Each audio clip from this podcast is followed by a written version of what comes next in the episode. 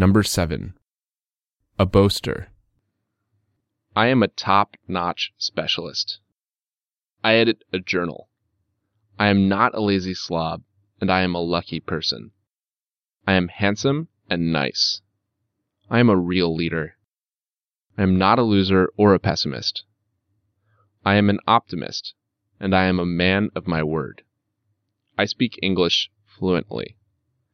I don't like chatting. I have a lot of subordinates. I never yell. I always speak politely. I always come to work on time. I am a very responsible person. I am seldom ill. I have a lot of friends. They respect me. I have a secretary. She always helps me. She usually has a lot of work to do. She never has a rest. She works all the time. Do you often work?